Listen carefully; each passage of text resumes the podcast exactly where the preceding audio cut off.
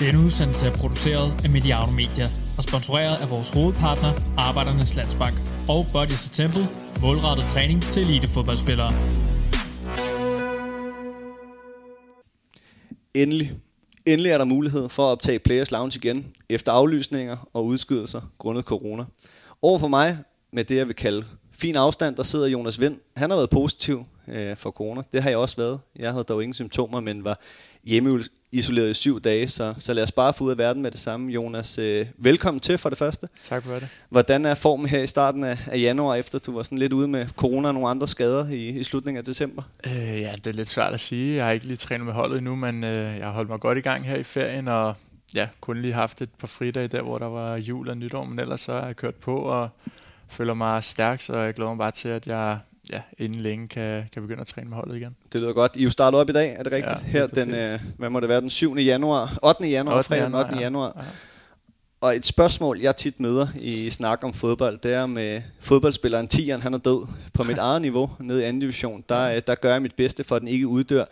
Det samme synes jeg, du gør i visse perioder af kampe for FCK, men samtidig så blev du jo i seneste landskamp vurderet til at være den bedste angriber øh, til at starte ind, efter min mening, øh, og af mening af Kasper Julemand.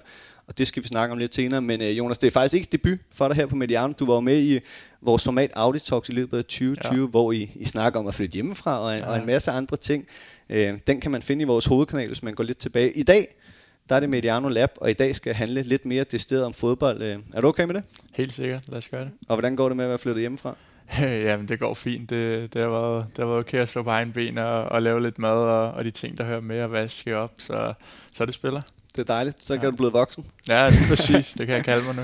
Og mit navn, det er forresten også Jonas. Det er Jonas Hebo Rasmussen, og jeg er i min øh, fritid semi-professionel fodboldspiller i HIK med fortid i alt fra ungdom i Arsenal til Vejle og flere andre danske klubber, samtidig med, at jeg er blandt andet her på Mediano, jeg er med i en masse podcaster og vært her på, på Players Lounge. Det her, det er afsnit 10 af Players Lounge, og for anden gang i træk har jeg Jonas på besøg. Den seneste udsendelse, det var med Jonas, bedre kendt som Jonathan Richter, som også bliver kaldt Jonas, og den kan du finde i kanalen Mediano Lab, efter du lytter den her færdig. Og det kan du gøre, fordi Players Lounge det er lavet i samarbejde med Arbejdernes Landsbank, som er partner på alt indhold om dansk fodbold, og inklusiv landsholdsfodbold. Det er jo lige præcis en landsholdsspiller, jeg sidder med i dag, så det er jeg rigtig glad for. Og samtidig med er det også i partnerskab med Bodies og Temple, som du får en øh, meddelelse fra senere. Men Jonas, øh, lad os lige skrue tiden tilbage en kort overgang. Vi to, vi er begge vokset op i 26-50 Hvidovre, mm. men øh, mens jeg voksede op med at spille fodbold i netop Hvidovre, så har du spillet i, i både Avøre og Rosenøj, er det ikke sandt? Korrekt. Efter det blev det FCK, men hvorfor blev det ikke Hvidovre, eller for den sags skyld øh, FC Nordsjælland eller Brøndby på det tidspunkt? Ja, godt spørgsmål. Altså, jeg, jeg var så ung, at der vidste jeg ikke rigtig, hvad, hvad klubber var. Ja, du har ret, jeg, jeg kom ud fra videre, men Avedøre ligger, ja, deres træningsbaner ligger et par hundrede meter fra, fra, hvor mine forældre nu bor, og hvor jeg boede, da jeg var, da jeg var lille. Så, så det var det naturlige valg. Det var der, jeg havde nogle klassekammerater, der også spillede, så, så det var naturligt nok. Og, og efter nogle år der, så som du rigtig nævner, var det Rosenhøj, og det, det var lidt det samme. Vi, vi, der var nogle stykker, der rykkede videre til Rosen, og så tog de fleste af os turen. Vi har altid haft en, en god årgang 99 der, så, så jeg ved ikke, hvorfor det, er blevet vid- hvorfor det ikke er blevet videre. Det kunne det også have været, men, øh, men ja, det, det har det ikke været i den omgang. Og så ja, senere en FCK, hvorfor ikke Nordsjælland, hvorfor ikke Brøndby? Jeg kan nok svare på, hvorfor det ikke blev Brøndby. Det er nok, fordi jeg har et, et glødende FCK-hjerte, og det, jeg kunne ikke rigtig forestille mig at spille der, heller ikke på ungdomsniveau. Og, ja, jeg var inde til nogle FCK-træninger, og det var den vej igennem, jeg, jeg startede der. Og hvor gammel var du der? 12-13 år. Så det har også været der omkring, hvor at, øh, folkeskolen gik fra en skole i Hvidovre ind til Johannesskolen og School of Excellence ja. Ja. i sin tid. Ja, lige præcis. Ja. Vi var, eller jeg var en del af det sammen med, sammen med mange andre, der er rigtig, som du rigtig nævner, School of Excellence ind og gå på Johannesskolen der fra 7. til 9. klasse. Det, det ligger et par hundrede meter fra KB's træningsbaner, så, så det fungerede jo super. Og apropos Hvidovre, har du så en idé om, hvem der er min første rigtige anfører som seniorspiller? Er det min storebror, Morten Vind? ja, Er det det? Nå, stærkt. Morten Vind, din storebror, en øh, fantastisk fyr, og faktisk også anfører, Ja. øhm, der, øh, der jo blev skadet alt for, Ja. alt for ofte, og Ja. derfor blev hans karriere meget kort i forhold til, hvad jeg nåede at spille med ham i dag. Der er han dog øh, på Danmarks bedste oldboys-hold, som har min far som træner. Så vidt Ja, jeg ved, okay. er min kusine venner med, med din søster, så alt Ja, i det- 56 videre har jo, har jo det relationer. kobler- det Men øh, det skal det ikke handle om i dag, fordi du er jo blevet snart 22 år, Jonas, og, og du er sådan Du var en rigtig, rigtig farlig spiller på ungdomsniveau. Du har været på ulandsholdet, banket kasser i U19-ligaen, Youth League, og i den periode, der, så vidt jeg ved, der smider FCK et par spillere til udlandet, blandt andet uh, Narte, som du også har spillet med mm. U21, og Victor Jensen. Ja. Hvorfor bliver du ikke solgt til udlandet den her tid? Åh oh ja, du stiller nogle gode spørgsmål, må jeg sige, men øh, ja, det er svært at svare på. Jeg ved det ikke rigtigt. Der, jeg har altid følt mig, uden at skulle lyde arrogant eller noget, men som en af, af de bedste spillere i min årgang, og ja, det synes jeg også, jeg har bevist i, i mine yngre år, men øh, hvorfor det ikke blev mig, det, det er svært for mig at svare på, vil jeg sige. Der, der må være nogle ting, som, som jeg manglede i forhold til nogle af de andre har ja, udlandske klubber vurderet, kunne jeg forestille mig, men øh, det gør mig ikke det store. Jeg synes, at øh, jeg har truffet det rigtige valg, og, og selv hvis der skulle have været noget dengang, så, så er jeg ikke sikker på, at øh, jeg har følt mig klar til det i, i en ung alder, ligesom, ligesom de to, du nævner. Så, så jeg har gjort det min vej, og, og det er jo gået meget fint øh, indtil videre, synes jeg. Ja, det er det der. nu så prøver jeg så at give dig et nemt spørgsmål. Er det noget, du tænkte over dengang, eller er FCK så stor en klub for dig, at det ikke har betydet noget, at du ikke røg afsted? for at være ærlig, så har jeg ikke rigtig tænkt så meget over det, før du jeg stiller mig spørgsmål nu, fordi det har altid været drømmen og, og missionen at, at slå igennem på FCK's første som, som fan, og jeg har altid haft en kærlighed til klubben. Der, der har det været det, der har fyldt meget for mig, at, øh, at jeg forhåbentlig kunne komme igennem det, det lille nåløje der, og, og sådan bryde igennem som, som seniorspiller, og, og det har jeg så, har, har jeg så gjort, så, og det har været ja, det er en drøm, der, der er gået i opfyldelse. Og der er fodbold jo også, altså det er jo specielt, fordi man bestemmer jo ikke selv. Øh, for at gå til en klub kræver det, at der er en klub, der vil have en, og for at få ja. en kontrakt, øh, var det jo FCK, der vil have dig. Mm. Jeg kan bare huske, dengang jeg var de der 15-16 år, 14 år, der drømte jeg jo om, at der var en af de andre danske klubber, der skulle hente mig. Mm. FCK, Brøndby, Nordsjælland, ja. hvad det nu skulle være. Jeg måtte jo så øh, vente på, at der var ikke nogen danske klubber, der ville have mig. Jeg var så heldig på det tidspunkt, altså Arsenal ville have ja. mig. Så det kom jo den anden vej. Ja. Så jeg tænkte ikke så meget over det i forhold til, at du jo har været i sådan en stor klub. Mm. Jeg kan huske, at jeg spillede meget sammen med Thomas Delaney på mm. diverse unionshold og landshold. Og han blev jo også FCK, og ja. blev jo også en, en, en kæmpe stjerne den vej mm. igennem. Så der er FCK en stor klub. Ja. Og i starten af 2018, der blev du så rykket fast op i, i Ståle Solbakkens ja. trup. Faktisk i sommeren 2009, øh, der, øh, der trænede jeg faktisk også med i FCK. Der kan jeg huske, ja. Sanka og Delaney øh, var de unge drenge, der stod ja. for materialer. Øh, hvilket, som jeg husker, Sanka ikke var helt tilfreds med, øh, grundet hans status som startspiller. Det er godt pas. Hvordan er det så med dig og materialer nu i forhold til alder? Er du blevet for gammel? Øh, det skulle man tro. Altså, det, det er vildt nok, at, som du selv siger, jeg er snart 22 år, men jeg er stadig en af de unge, der hvis kun lige af dem, der er fast op, så er det kun lige Kaufmann og, og Mo, der, der er yngre end mig, så ja, tro det eller hvad, så skal jeg også stadig øh, fylde dunke en gang imellem, og, og jeg bærer ting frem og tilbage, men øh, jeg vil sige, jeg gjorde det mere for et par år siden, end hvad jeg gør nu, for ja, der, der er lidt med det med status, men øh, sådan er det, der, det er, det er sygesikringsbeviset, der, der tæller, og der, der er stadig en af de yngre drenge, og ja, det er de ting, der skal gøres. Og uden at fornærme nogen, så er det jo ikke, det er jo ikke sådan et FCK-hold, apropos det, du voksede op med og kiggede på som ung, der, der kører som smurt, da du kommer ind. Men de er trods alt gået videre i Europa League. Mm. Øh, Fischer og Skov kommer til. Ja. Og, og mens de fleste unge danske spillere ofte får deres debut i en pokalkamp, så, øh, så timer du den til en 16. finale på det nye stadion i Madrid, Vanda ja. Metropolitano mod Atletico, foran 44.000 cirka. Prøv at beskrive ja. det. Ja, det er helt vildt. Altså, det, det er meget sjovt. Du, du siger det helt rigtigt. De fleste, det, der er det lidt mindre kampe, uden at man skal kæmpe sig det, men at få den på en helt stor scene i Europa League og mod et så stort hold som Atletico Madrid, det, det var overvældende og, og, og ret surrealistisk, men uh, selvfølgelig mest af alt bare mega fedt at, at spille mod nogle af de spillere, man, man altid har set på tv og, og spille lidt med på Playstation, og pludselig løb rundt ind med dem. Det, det var vildt nok, så ja, det var noget af en debut, og ja, øh, en stor dag for mig. Jeg husker, at jeg var inde og se kampen i parken. Der var du på bænken, ikke? Jeg tror, nej, jeg var faktisk ude af truppen, da jeg var 19. mand. Ja, okay. Ja. Forfærdeligt vejr, og mm. Atletico Madrid, de var helt voldsomt gode ja, i den kamp, men øh, det ender jo så stadig med i den her kamp. Godt nok er, er Griezmann ikke med, men ja. det er jo Thomas Partey og Saul, der kommer ind, og, mm. og da du kommer ind, så står du over for de to goaner, Rudin ja. og Jimenez. Nåede du at mærke noget til dem? Ja, jeg vil sige, at uh, Godin var lige noget byde i græsset et par gange i et poststøl der med mig, men uh, ej, det var, nogle, det var nogle store gutter, man skulle virkelig lige uh, ja, spænde musklerne, men jeg synes faktisk, i de 11-12 mm. minutter, at passer det, ja. der, der synes jeg faktisk, at jeg gør det okay, jeg kommer også frem til en chance, hvor jeg ikke lige rammer den helt så godt, men uh, ja, det var, det var stort nok lige at spille mod, mod de to, og ja, jeg synes faktisk, jeg klarede det okay. Og så var man sådan ligesom i gang, og den ja. her sæson, der, der ender jo, det er jo ikke en suveræn sæson for FCK, men I ender på 10. pladsen, og din første sæson ender med de her 10 Superliga-kampe. Ved du, hvad forskellen er fra de to, du spiller fra start, og de otte, du bliver skiftet ind i? Hvad er forskellen på det her? Mm. Mm. Nej, det, det må du fortælle mig, tror jeg. De to kampe, hvor du starter, inden der scorer du. Ja, rigtigt. Så det kunne godt være, at Ståle han ja. skulle have valgt, at du skulle have startet ja, ind i flere det, i det halvår. Men ja, det, det er jo så, at du får de her 10 kampe. Kan du huske, hvilken følelse med, at uh, januar og februar starter med den her Atletico Madrid-kamp, og så kommer der 10 Superliga-kampe. Hvilken følelse går du på ferie med den sommer her?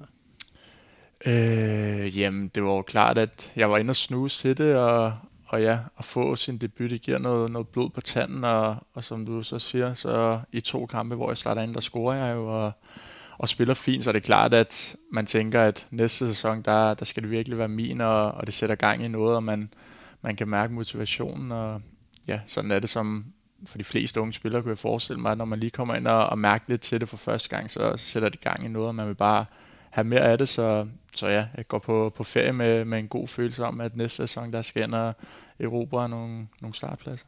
Og jeg er lidt i tvivl om timing, men jeg ved i hvert fald, at Federico Santander og Pavlovic, de bliver solgt, mm. men samtidig så kommer Darmendøj ind. Hvordan ja. havde du det med det også, at det var sådan en profil, der kom tilbage, du lige pludselig skulle ja, både ja. samarbejde, men især ja. for, for den skyld konkurrere med os? Det starter faktisk med, at øh, ja, du siger, Pavlovic og Santander bliver solgt, det er rigtigt, og der er ikke rigtig nogen angriber. Så har vi den første træningskamp, hvor jeg så øh, får en, en fiber i baglåret og er ude i et par måneder. Og så er det så der, at de henter en Døje og, og Kenan Kodro, hvis du husker ham. Jo, Bilbao nu. Ja, lige præcis. Men, øh, men ja, det er klart, at, at øh, dengang der var det ikke øh, så fedt, at man, man stod til, at man skulle ind og, og starte. Der var ikke rigtig nogen angreb, så blev jeg skadet, og så henter de et par andre spillere. Men, men ja, da jeg vendte tilbage, der synes jeg jo kun, det var fedt. En Døje, ham, ham har altid set op til, der, dengang han var der i sin første tid i klubben. Så så sådan, det har jeg også sagt mange gange i, i en klub som FCK, mm. der skal der jo være konkurrence om pladserne og, og også på, på angriberpositionerne, så, så det er jo naturligt nok, der kommer nogen ind og, ja, der er dengang bliver skadet. Men det er jo de færreste klubber i Danmark, hvor at, når man har været ung spiller, som du var, og selvfølgelig har set mange førsteholdskampe, hvor der spiller deciderede stjerner. Mm. Altså, det er der man døjer. Ja. Så hvordan, når man kommer op i førsteholdstruppen, holder man det der med ikke at være for tilbagelændet i forhold til, at man øh, har så meget respekt for mm. ham, men samtidig man skal bygge noget op, fordi at der over tid jo skal komme et samarbejde. Det kan vi så godt afsløre, at det kom der. Ja, lige præcis. Det, ja, det er en svær balancegang for, for selvfølgelig. Jeg er også en, en lidt generet dreng lige til at starte med, og, og når man pludselig stod over for ham, der Starstruck er måske lige for stort over, men man, man er der lige og, og lige ser, ham, ser, øh, ser på ham ikke, og, og tænker, wow, men, men ja, så skal man jo ind og, og tænke over, at han er en spiller og, og samme, ja, samme position som mig. Vi skal til at have et samarbejde op og køre, og der, der gør det, at man, man skal være nysgerrig og, og tørre at stille nogle, nogle spørgsmål til, til ham, og det, det gjorde jeg, og han var, ja, han er en erfaren mand, så han, han delte godt ud af, af gode råd, og, og synes jeg også har, har hjulpet mig til at blive en, den angriber, jeg er i dag, så, så ham skylder også et stort tak, og ja, vi fik jo et meget godt samarbejde op at køre til sidst. Ja, det må man sige. Og det er sjovt, du nævner det her med at skade, for jeg har noteret mig, at midt i oktober, øh, det halvår, der er en landsholdspause, der spiller jeg med HK, faktisk mm. en træningskamp ude på jeres trænings, ja. træningsbane med Bjelland, Bøjle, øh, Pierre med, øh, ja. Kvist og Falk, og så var der de unge Rorslev og Holte fra ja. Rosenborg og Brentford ude siden, og så ja. har vi angrebet. Der var to spillere, der stammer fra 26-50, Mohamed Darami og Jonas Vind. Og ja. på det tidspunkt, der kan jeg bare huske, at der var vildt mange rygter om Darami i forhold til det her med Leipzig. Mm. Og, og så kender man nogle af vores de her unge spillere, de var sådan ret spændte på, hvor god, hvor god er han egentlig. Ja så var Mohammed ikke så god i første halvleg, men i pausen sagde jeg bare roligt, jeg har haft Mohammed lidt på besøg nede i Daniel Lund, hvor jeg ja, arbejder. Ja. Så jeg sagde, det nok skulle komme, og det gjorde det så i anden halvleg. Men ja. der var så en anden spiller, de var imponeret i pausen. Der var to, som altid var det Rasmus Falk, men de var også ret imponeret af dig, Jonas. Ja. Okay. På det tidspunkt havde du så selv en fornemmelse af, altså omkring det her med skaden, om at nu var det her, du skulle ind og gøre en forskel, eller var du nået det efter din skade, hvor du bare håbede på at få nogle minutter? Ej, jeg vil sige, jeg har altid haft altså troen på, at jeg, jeg er god nok, og nok skal, skal bevise mit værd, og selvfølgelig skader det sætter en tilbage. Det gør det jo automatisk, det gør, at man skal kæmpe sig lidt tilbage, men, øh, men jeg har altid følt, at, at når jeg spiller op til mit bedste, så, så er jeg god nok til at, til at slå igennem og spille på FCK's første hold, men selvfølgelig er der noget, man skal bevise, og især som ung spiller, der, der skal man virkelig gøre det godt for, for at få en fast startplads, så, så ja, jeg, jeg har egentlig altid følt, at jeg har kvaliteten til det, og, og hvis jeg bare ja, arbejder hårdt nok og, og kan holde mig nogenlunde skadesfri, så, så har jeg troen på, at jeg nok skal skulle, skulle slå igennem på første hold. Derfor ja, et par år siden, da vi spiller den træningskamp, og ja, det er jo lykkedes meget fint. Og de fleste vil jo så huske den her sæson som en suveræn FCK-sæson, men også lidt som Robert Skov-sæson. Mm. Men du siger jo selv, at, øh, at det var noget, der betød noget for dig. Er det ja. det her, du husker som din gennembrudssæson? Oh, det er svært at sige sådan gennembrud, hvad, hvad vil det sige, men jeg, jeg spiller, efter jeg kommer tilbage fra skade der, så spiller, spiller jeg mere eller mindre fast sammen med, med Døje i angrebet, og, og ja, du var mm. ret, Robert Skov løber med, med de fleste overskrifter, men jeg synes, jeg, jeg leverer nogle, nogle gode kampe, og, og kommer godt ind i, i det offensive samarbejde med både Robert, øh, Victor Fischer og Døje, og tror jeg ender sæsonen med 6 mål og 6 assist, og, så det var godkendt, og om man kalder det gennembrud, det ved jeg ikke, måske kan man godt kalde det som 19-20-årig at, at spille fast og, og vinde ja, rimelig suveræn guld. Det, det er der ikke så mange andre unge spillere, der gør, så, så jo, det, kan man godt kalde gennembrud. Jeg havde i hvert fald noteret gennembrud, 6 mål og 6 assist, ja. så den kan vi godt være enige om. Og jeg hæfter ja. mig ret meget ved den her kamp, hvor du så lidt efter vores træningskamp kommer tilbage. Mm. For det er jo på Brøndby Stadion, mm. øh, og det siger jo sig selv, at det betyder rigtig meget for, for FCK, ja. også for Brøndby. Og når du vokser op som FCK-dreng, og det er jo en af de her kampe, hvor Robert Skov ikke får scoret, ja. og det gør du så ja. i overtiden masser af følelser hmm. øh, og en jubelscene, som, ja, vi har jo set nogle stykker. Hvad er det med de her jubelscener? Der er der også noget med noget Benteke, der er inspireret af basket på en periode? Ja, eller er det? ja, det er rigtigt. Jeg har været lidt igennem, men, men hvis vi tager hvad kalder man det? Sh- ja, det er lidt svært i på en podcast, men uh, ja, jeg synes lidt på Brøndby fans, det var egentlig bare lidt lir, når, når man nu scorede i overtid mod syd, ned mod ja. uh, sydsiden, så gnede lidt ekstra salt i såret, det var derfor. Så rigtigt, som du siger, lidt Benteke, lidt LeBron James, det, det var også en periode, jeg har kæmpet lidt med, og jeg vil gerne vil finde sådan min egen, ja. men øh, den er ikke kommet endnu. Kan man, øh, nu har du efterhånden lavet mange mål. Ja. Er det, føler du, det er noget, man kan forberede, eller nogle gange det bare tager over den her glæde af mål i en kamp, for eksempel i overtiden, hvor det bare måske ja. falder ting? Det er, ja, det er meget forskelligt. Nogle gange så har jeg tænkt at, øh, at forberede en, og jeg har en lille nevø, som, som nogle gange har fortalt mig nogle jubelscener, som jeg ja. så har lavet i kamp, men, men du har ret i situationer som den mod Brøndby, der, der er der ikke så meget at tænke over faktisk, men, men nogle gange så er der ja, de momenter, hvor det bare er ren jubel og, og glæde, og der, der er det bare med at få jublet igennem og råbe og skrælle lidt. Men andre gange, så, så har jeg forberedt lidt. Men du siger jo også det her med, at, øh, at du starter rigtig mange kampe inden. Det gør du også, og du mm. ender med, med en hel masse assist, når du spiller dig ind på det her U21-landshold, mm. der er overgang 96. Jeg mener blandt andet, ja. det er dig, Andreas Skov, der spiller ind til sidst. Ja. Og i FCK, der har vi jo mest af alt set dig som øh, startspiller, men på det her U21-landshold, der kommer du ind øh, ned i Slagelse blandt andet og laver mm. øh, et mål ret hurtigt. Ja. I, øh, på A-landshold nu her er du også kommet ind og gjort en forskel for bænken. Mm. Som ungdomsspiller går jeg ud fra, at du altid har startet inden, ja. mere eller mindre. Ja. Hvordan har det været for dig, det her med at omstille sig på, lige pludselig at skulle ind og gøre en forskel på bænken? Jeg husker også senest den her kamp mod Island, hvor mm. det godt nok er, er det Josef, der scorer efter Lukas Andersen ligger ind over. Men det, ja. det mål er du også med efter, du er på mm. banen i 30 sekunder. Hvordan, hvordan er det at blive skiftet ind, når man ikke er vant til det?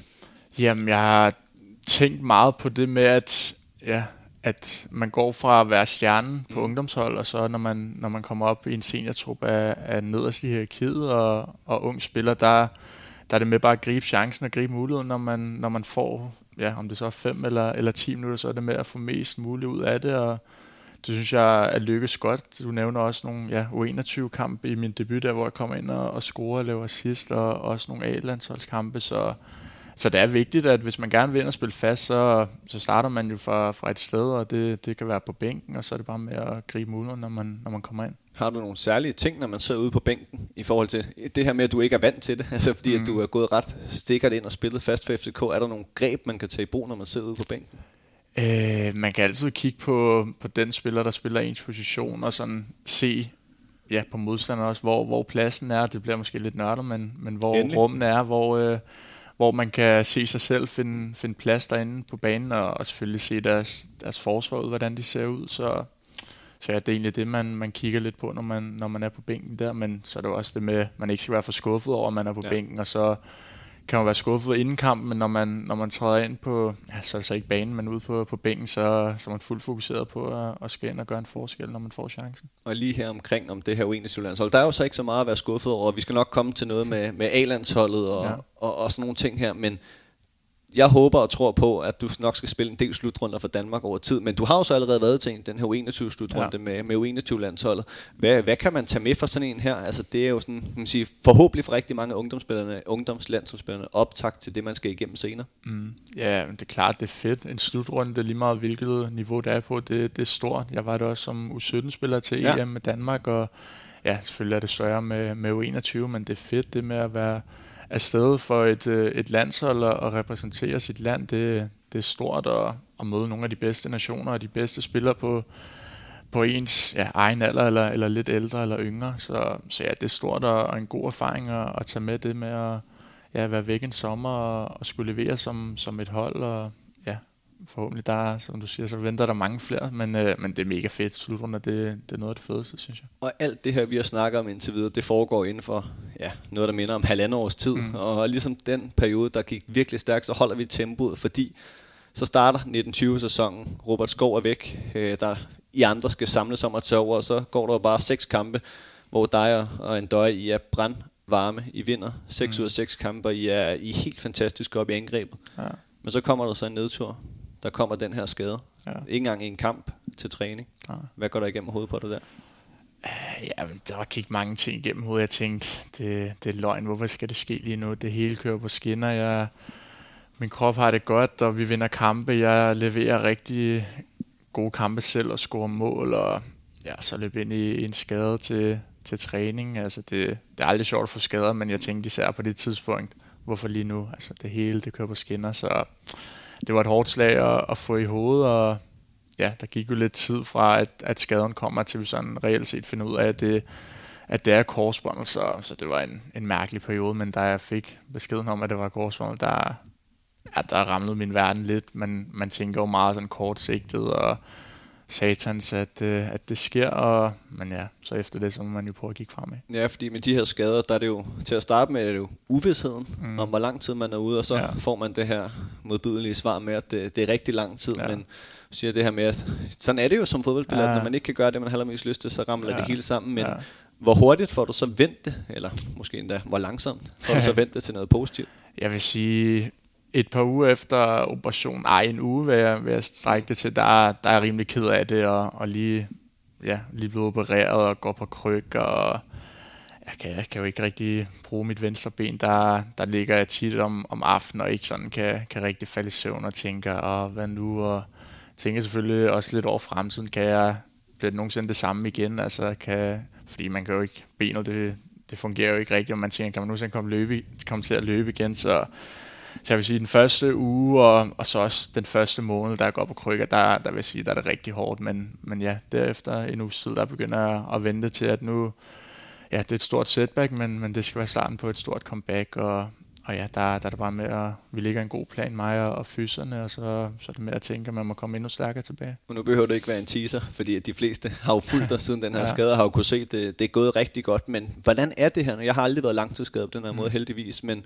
Hvordan er det de første par gange, når man kommer tilbage på træningsbanen? Du er også en dygtig teknisk spiller. Altså, mm. hvad er de første par gange, man kommer ud? Først at løbe lidt, og så skal man også til at røre bolden. Ja. Øh, hvordan føles det? Føles det som ens berøring af væk, eller hvordan? Øh, jeg vil sige igen, for ikke at lyde smart, så synes jeg aldrig rigtigt, at jeg mister touchet, mm. øh, på trods af, at jeg, jeg var ude i lang tid dengang. Men selvfølgelig så er der en masse fodboldbevægelser, man skal ind i igen. Det, ja, i starten, efter nogle måneder, når man kommer ud og løbe, der føles det også lidt specielt, og man ja. skal lige, især også mentalt lige tro på, at, at knæet det, det holder til, til de ting, man bliver udsat for.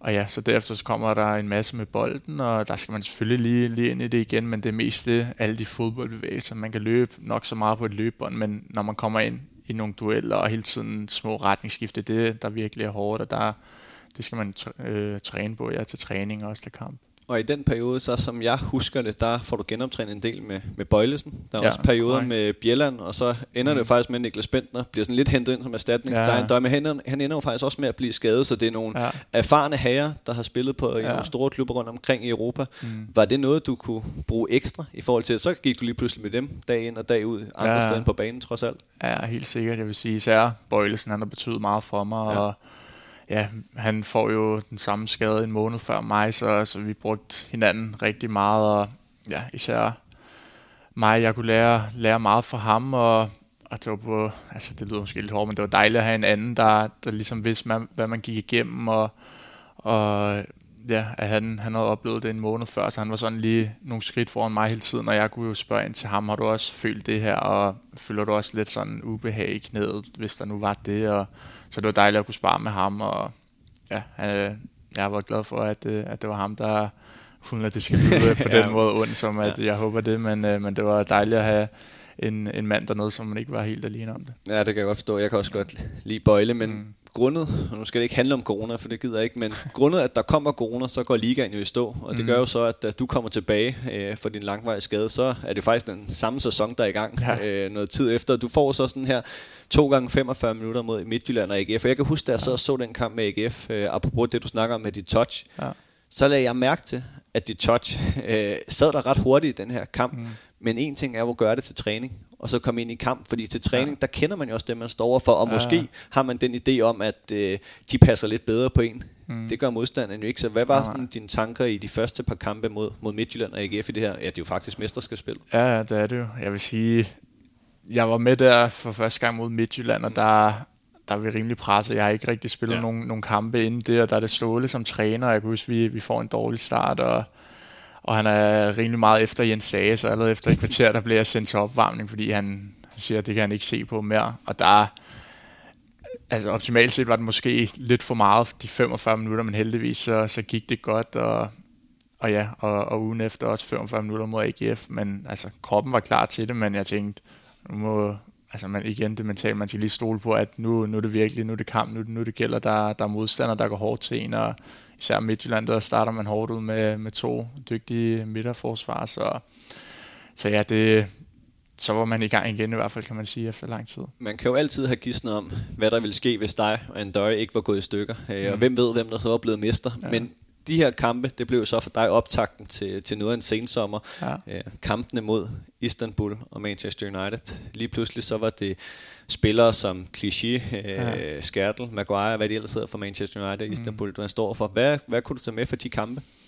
Det var meget lærerigt, det vil jeg sige. Det, det var jo en speciel situation, det med, med corona, ja. at Istanbul-kampen blev spillet ja, et par måneder inden nummer to kamp der, ja. hvor jeg ikke er med, og så er jeg med i returkampen, og vi spiller nok en af de bedste kampe den, hele den sæson, hvor vi vinder 3-0, hvis jeg ikke husker forkert, og ja, jeg leverer en god kamp og, og står for, for nogle dygtige spillere, især Manchester United-kampen. Det var fedt at skrive historie med, med FCK og være i kvartfinalen lige pludselig. Det, det var stort, og, og ja, så vil, selvom jeg, jeg er blevet 21 år, så vil jeg stadig sige, at jeg, jeg er en forholdsvis ung spiller og står over for, igen som jeg også nævnte tidligere med Let's det med at stå over for nogle store spillere, det er alligevel stort.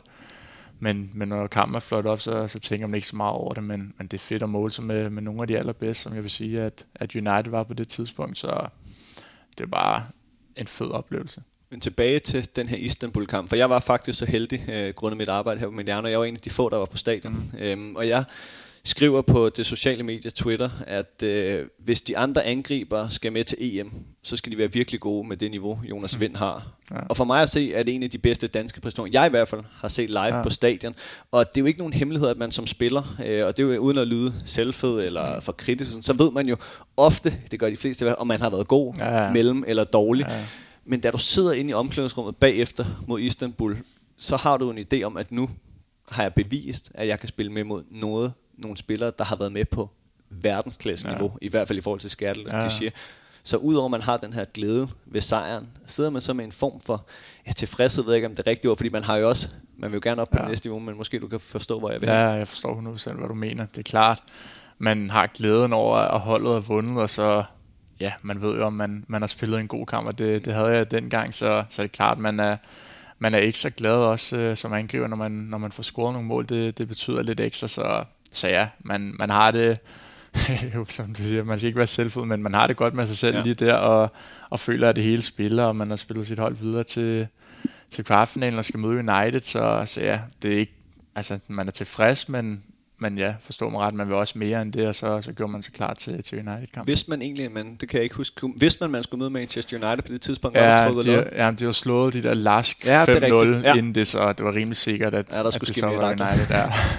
Og, og det her, i den her kamp, der husker jeg også, at der, det jeg husker fra dem, det var, at du var mere end bare en angriber. Mm. Jeg så det også, nu ved jeg godt, der var nogle kampe under Ståle, hvor du også spillede central midt, og det, det vil jeg godt vende tilbage til. Ja. Vi har sådan en board nede foran os, man også kan se nogle klip fra senere. Yes. Men inden da, så skal vi lige vende lidt omkring landsholdet. Og faktisk i forhold til det, var der også noget i Audi Talks, hvor I snakker om det her med drømme om udlandet. Og vi har også været ja. lidt inde på det. Øh, og alle unge fodboldspillere, de drømmer om på et tidspunkt at skulle til udlandet mm. og spille i en af de store ligaer.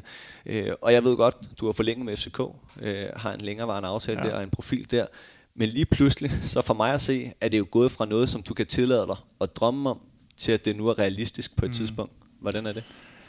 Jamen, det er da specielt. Det, det er jo grundet gode præstationer, at, at man kommer i betragtning til at ja, kunne få sin, ja, at drømmen kan gå i opfyldelse. Og, og jeg vil sige, jeg, jeg skrev jo kontrakt en, en lang en med FCK ja. med, med, men ja, den aftale om, at der skal gå et par år, før jeg blev solgt, men det er selvfølgelig, jo bedre man gør det, og, og når man kommer ind omkring landsholdet, så er der selvfølgelig klubber udefra, der, der kigger på en, så, så man ved aldrig, hvornår det sker, men, men det er da fedt, at man er blevet så dygtig, at der, der er udlandske klubber, der holder øje med en, og, og det måske ja, kan gå fra bare at være en drøm, og, og så til noget, der, ja, der, der nok skal ske, håber jeg. Det skal det da, men ja. der, vi må jo tage tingene, når de kommer, og indtil da, så lad os lige vende det her med landsholdet, fordi FCK TV, de laver en masse glimrende videoer på ja. sociale medier, um, og der var en video, som kom ud på ja, diverse Instagram, Twitter, Facebook osv., hvor at uh, dig og Bøjle sidder i et omklædningsrum, mm. og du får en gave af Bøjlesen.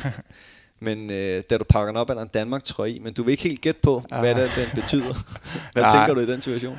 Ja, men jeg ved, ikke, om, video, øh, ja, jeg ved ikke, om du så den med fald, de lavede et par måneder inden, rigtigt. hvor han får trøjen. Så, han havde bind for øjnene. Ja, lige præcis, ja. lige præcis. Så jeg, altså for altså, i starten, der tænker jeg godt, at det måske kan være det, men ja. jeg tør ikke rigtig at sige det, for jeg kunne lyde som største idiot, hvis jeg siger, ja. at jeg kommer på landshold, så er det ikke det. Men, øh, men ja, der tænker jeg, shit, men jeg vil gerne lige have den bekræftelse, og jeg vidste, at truppen skulle udtages et par timer senere, så jeg tænkte også lidt, hvorfor fanden ved mediefolkene det, men øh, det gjorde de så, så, som man også kan se videoen, der, der er sådan lidt blown away og, og meget overrasket over det, for, for ja, vi har ikke leveret særlig godt med, med klubben, men jeg synes selv, jeg holdt et, et okay stabilt niveau, så det var jo bare overvældende og, og fedt øh, at få at vide. Ja, for jeg tror, man skal være følelseskold eller Brøndby-fan, for ikke at blive øh, en lille smule, hvad man sige, varm ind i, eller ja. rørt over den her video. Og når du så, jeg ved ikke, var det før eller efter træning? Det var før, jeg var lige med den. Hvad, kan du koncentrere dig i løbet af træning? Oh, jeg husker det ikke engang helt, men ej, det var nok lidt svært, tror jeg. Jeg tror, der gik mange tanker igennem hovedet på mig der, at øh, ja, nu skulle jeg afsted om, om en uges tid og pludselig være med, med alle de, de store kanoner fra, fra landsholdet, så ja, det, det kan godt være, at det var lidt svært at komme igennem træning, uden at tænke så meget på det. Men det er jo så en speciel tid. Mm. Der er jo ikke nogen tilskuer på stadion. Nej. Men øh, du, som du siger, du har været med i rigtig mange år på ulandsholdene. Mm. To slutrunder med, med U17 og U21. Mm. Nu, øh, men prøv lige at beskrive alligevel det her med din debut op i, op i, i Herning øh, ja. mod Færøerne, hvor du kommer ind, og, og så vidt jeg ved, får du også lov at have noget familie på stadion og sådan ja. her. Hvordan er det? Ja, det, det er jo fedt. Rent optimalt set ville det være fedt med, med tilskuer, men ja, men ja sådan, sådan er det nu engang, så det snakker vi ikke så meget om mere. Men det var kæmpe stort at få debut, og nogen vil måske sige en træningskamp mod færgerne, men det, det skulle lige meget få. ja. Debut, det, det er det største, man kan opnå som dansk fodboldspiller at spille på landsholdet, så, så, så det var mega fedt, og samtidig så havde vi fået lov til, som du siger, at have lidt familie på stadion. Jeg kunne få ja, mange havde derinde, så fire stykker fra min familie derinde og, og se kampen, så det betyder meget, at, at dem, der har været der for en lige siden man var helt lille knægt, at de, de kan dele det sammen med en, det, det betyder alverden for mig. Nu er der, der de ikke så vigtige landskampe, lad os sige det, de ikke de helt store kvalifikationskampe, de bliver jo fordelt rundt omkring i Danmark, men ja. øh, Danmark har jo hjemmebane, det er hvor du har hjemmebane normalt, men du skal ja. jo lige forbi et andet stadion, før du får lov at spille ind i parken, okay. og det er jo det her på Brøndby Stadion, ja. der er faktisk også så heldig at være en af dem, der ja. får lov at være på stadion mod Sverige, da du kommer ind i pausen. Mm. Hvad tænker du, da du brænder den her chance i din anden landskamp med mulighed for at score? Ja, ja der tænker jeg, fuck det er løgn, man. Var det, jeg ved godt, man ikke skal tænke som en kigger, man ja. skal tænke, at der kommer flere chancer, men lige der tænker jeg, ah, det, det var lige godt satans, at uh, der var min store mulighed for at lave mit første mål, men, uh, men ja, så ja, der var, der var jeg godt irriteret på mig selv, vil jeg sige. Og så kommer målet lige efter. Ja. Ikke så lang tid efter. Nej, det er rigtigt, det kommer lidt efter. Det var, det var egentlig de nemmere, men de tæller alle sammen, og det, det var også en kæmpe fed følelse at, at lave det første mål. Men hvordan er det her, som, som du siger, vi er jo alle sammen godt klar over, at der er nogle kampe, der er vigtige. Altså mm. i et VM er finalen jo vigtigere end puljekampen, ja, ja. men nu inden for ikke særlig lang tid, så selvom det er to venskabskampe, så har du fået debut du har fået øh, scoret dit første mål, men ikke nok med det, så har du gjort nok til, vi husker alle sammen, der var en masse corona, du var udtaget i første omgang, men det var en speciel landsholdstrup. Ja, helt sikkert. Men du får gjort nok til, at uh, du er med i de her rigtig vigtige kampe, der er mod Island og, og Belgien i Nations ja. League. Og vi har allerede vendt den her i, i forhold til Island, når du mm. kommer ind og gør den her forskel til sidst. Men så står du altså, har vi nævnt Manchester United, men jeg kan godt lide det her med, at du godt ved, at du skal ind og præstere, men at man heller ikke er blind for, at det er nogle af verdens bedste ja, spillere, man står ved siden af. Ja der, var, der er nogle af verdens bedste spillere i Manchester United, så jeg ved ikke mm. helt, hvad man skal sammenligne. Men Belgien, der må man sige, det er, det er noget af en kamp, og det er ja. jo det tæt på det absolute A-hold, Danmark kommer med. Ja. Der er ikke mange, der mangler, ja. så overhovedet nogen. Hvordan var det? Det var også en stor oplevelse, altså at møde Belgiens landshold, som, som nok er en af verdens bedste, og, og man står i, i en rigtig vigtig kamp for, for Danmark, og, og pludselig være altså det, det er lidt mærkeligt at tænke på det, at man pludselig er, er en af dem, en af de 11, der, der spiller fra start for, for Danmarks landshold, og der er så mange, der kigger med. Det fodbold samler hele nationen, og især landsholdsfodbold, at man, man er en af dem, der, ja, der, skal, der skal gøre det for, for landet. Det, det er stort og en kæmpe kamp jo, og, og møder nogle af de bedste spillere, og, og samtidig med det spiller med, med Danmarks bedste spillere. Det, det er stort at være en del af, og kigger tilbage på det med, stor glæde på trods af, at vi taber kampen, for, for det var sgu en stor oplevelse og en kæmpe kamp at få lov at starte ind i for første gang. Og det her med at spille de her kampe, nu gik det jo, som du siger, på trods af, at man tabte, øh, du fik scoret, mm. rigtig god præstation, men også det her med, at nu var det jo første gang, du startede ind. Mm. Lige pludselig så øh, er man med på det her ikoniske med at stå med de andre ja. 10 og synge nationalmelodien og alle de her ting, stå i omklædningsrummet på vej ind og være en af dem. Hvor lang tid skal man ind i kampen, eller man sige, når man står der med og synger nationalmelodien, hvornår går det op for en, hvad det er, man er med til? Fordi under kampen tænker man jo ikke Nej, over det på det, samme det. måde, så er det først Correct. bagefter måske? Ja, eller hvad? det er både lidt inden på vej derhen, at ja. man, man har lidt tanker, og selvfølgelig er man lidt, eller jeg var lidt ekstra nervøs, når, når det er ens første start, men som du rigtig siger, når man er derinde, og der bliver fløjtet op, der personligt selv, der, der tænker jeg ikke rigtig over, hvem det er, man, man står over for. Altså der, der spiller man ligesom man, man altid gør, så selvfølgelig efter kampen, at det sådan, ja, det lige bundfalder og man, man tænker over, at det, det var alligevel rimelig stort, og, og en kæmpe oplevelse, og ja, du har ret, det er ikke så meget, når man er derinde, der, der er ligesom så mange andre kampe, men, øh, men efterfølgende, der, der går det op for en, hvad man har været med til. Er der nogle specifikke ting fra den her Belgien-kamp, øh, Manchester United-kampen, som du tænker på er decideret anderledes, end det du oplever i Superligaen? Jeg vil sige, for United-kampen, der, der kommer der et målspark, og jeg skal op i en duel med Paul Pogba, der når jeg lige at tænke, wow, hold kæft, han er, han er stor ham der, og han hopper rimelig højt, så der skal jeg lige få, få kridtet min sko, hvis, ja. jeg skulle, hvis jeg skulle hoppe med ham, men øh, der mærker man virkelig forskellen på det.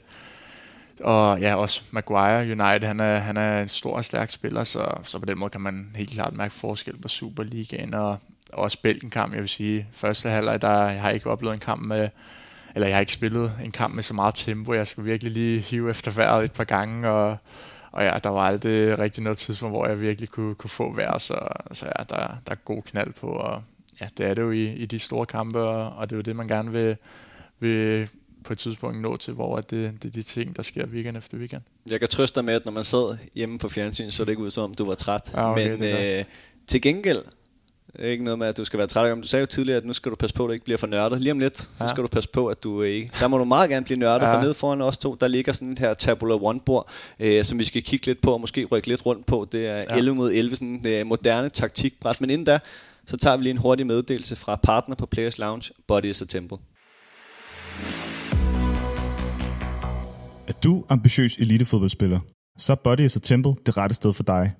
Vi giver dig et boost til at nå dine mål – med vores holistiske tilgang, der er fokus på både din kost, dit sind og din fysiske formåen, kan vi minimere risikoen for skader og maksimere sandsynligheden for, at du kontinuerligt opnår den bedst mulige præstation. Bodies og Temple. Build it better. Nede foran Jonas og jeg, der ligger et øh, Tabula One-bord. Det er jo sådan et, som øh, rigtig mange fodboldtrænere bruger rundt omkring i Danmark. Og, og Jonas, hvis du ikke har hørt ordentligt efter, når du har været afsted med Kasper Julemand, så kan jeg anbefale dig at gå ind og høre udsendelsen. Øh, min, min, min marker og partner, Rasmus Monrup, har lavet med, med Kasper Julemand, hvor ja. de også bruger det her. Vi to er jo fodboldspillere, så vi er jo vant til at lytte og ikke rykke så meget rundt. Men øh, det her er også på lyd, der er også lidt på video, men ja. øh, vi vil prøve nogle gange at rykke lidt rundt. Jeg har stillet øh, de her to hold op i det hvide. Det kunne godt ligne FCK. Ja det røde. Det kunne faktisk godt ligne Danmark. Du kunne godt spille for begge hold, ikke samtidig. Du har haft to seniortrænere i FCK. Ståle Solbakken, der selvfølgelig siger sig selv, har betydet rigtig meget i FCK, og så her i løbet af efteråret, der er, der er IS 2 kommet ind. Ja. Det har jo ændret en lille smule, men er du opmærksom på, at i Superliga-snakken, der har det fyldt rigtig meget, hvordan holdene har sat sig selv op, inden kampen ja. er gået i gang. Ja, det har jeg godt set, ja. Og der er i mange år der har FCK jo været sat op i en 4-4-2. Ja. Øh, men i den sidste tid under Ståle Solbakken, der var den jo faktisk sat op i en 4-2-3-1, ja. hvor du lå bag Damendøj. Køber du ind på, at du er mere 10'er end 9'er, eller kan man overhovedet sige det? Åh oh, ja, jeg er altid, jeg vil sige, jeg er mere 10'er, for hvis man betegner en 9'er, så er det typisk den klassiske 9'er, der står inde i boksen og, og, ja, og afslutter det. Så det vil jeg ikke kalde mig, så jeg vil hellere være en 10'er end en 9'er og det kan man jo også sagtens have ja. her. Den, I gamle dage, der var der jo den her, et, et, en, et navn, man kan sige, på en spiller, der hed en, en hængende angriber. Mm. Ja, der kunne vi måske godt bevæge os lidt hen af. Ja.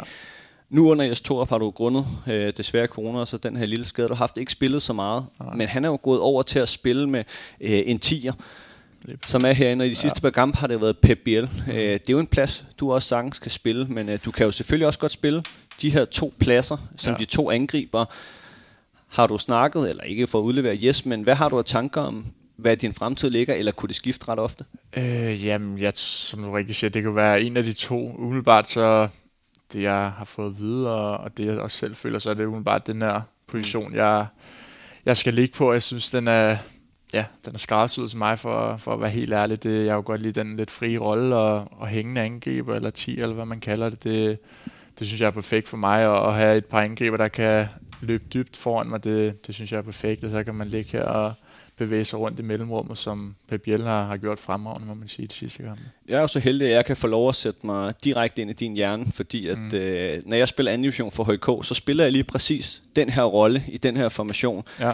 Når vi, øh, når vi presser, så er det faktisk mig, der går op på de her to. Mm. Der i FCK har jo gjort lidt af hvert, også fordi jeg har haft ja. blandt andet Darami øh, med rigtig meget fart. Men hvis vi holder fast i, i det offensive, ved den her rolle, et er, at du siger, at du har dine spillere, der kan løbe dybt, mm. men lige pludselig er der jo også de her to midterforsvar, de vil have rigtig svært ved at forholde sig til dig. Ja. Hvad er det, der er allerbedst ved den her rolle? Er det, at du er mere fri i forhold til offensivt, at du kan komme sent med, eller hvad mm. tænker du omkring den her rolle?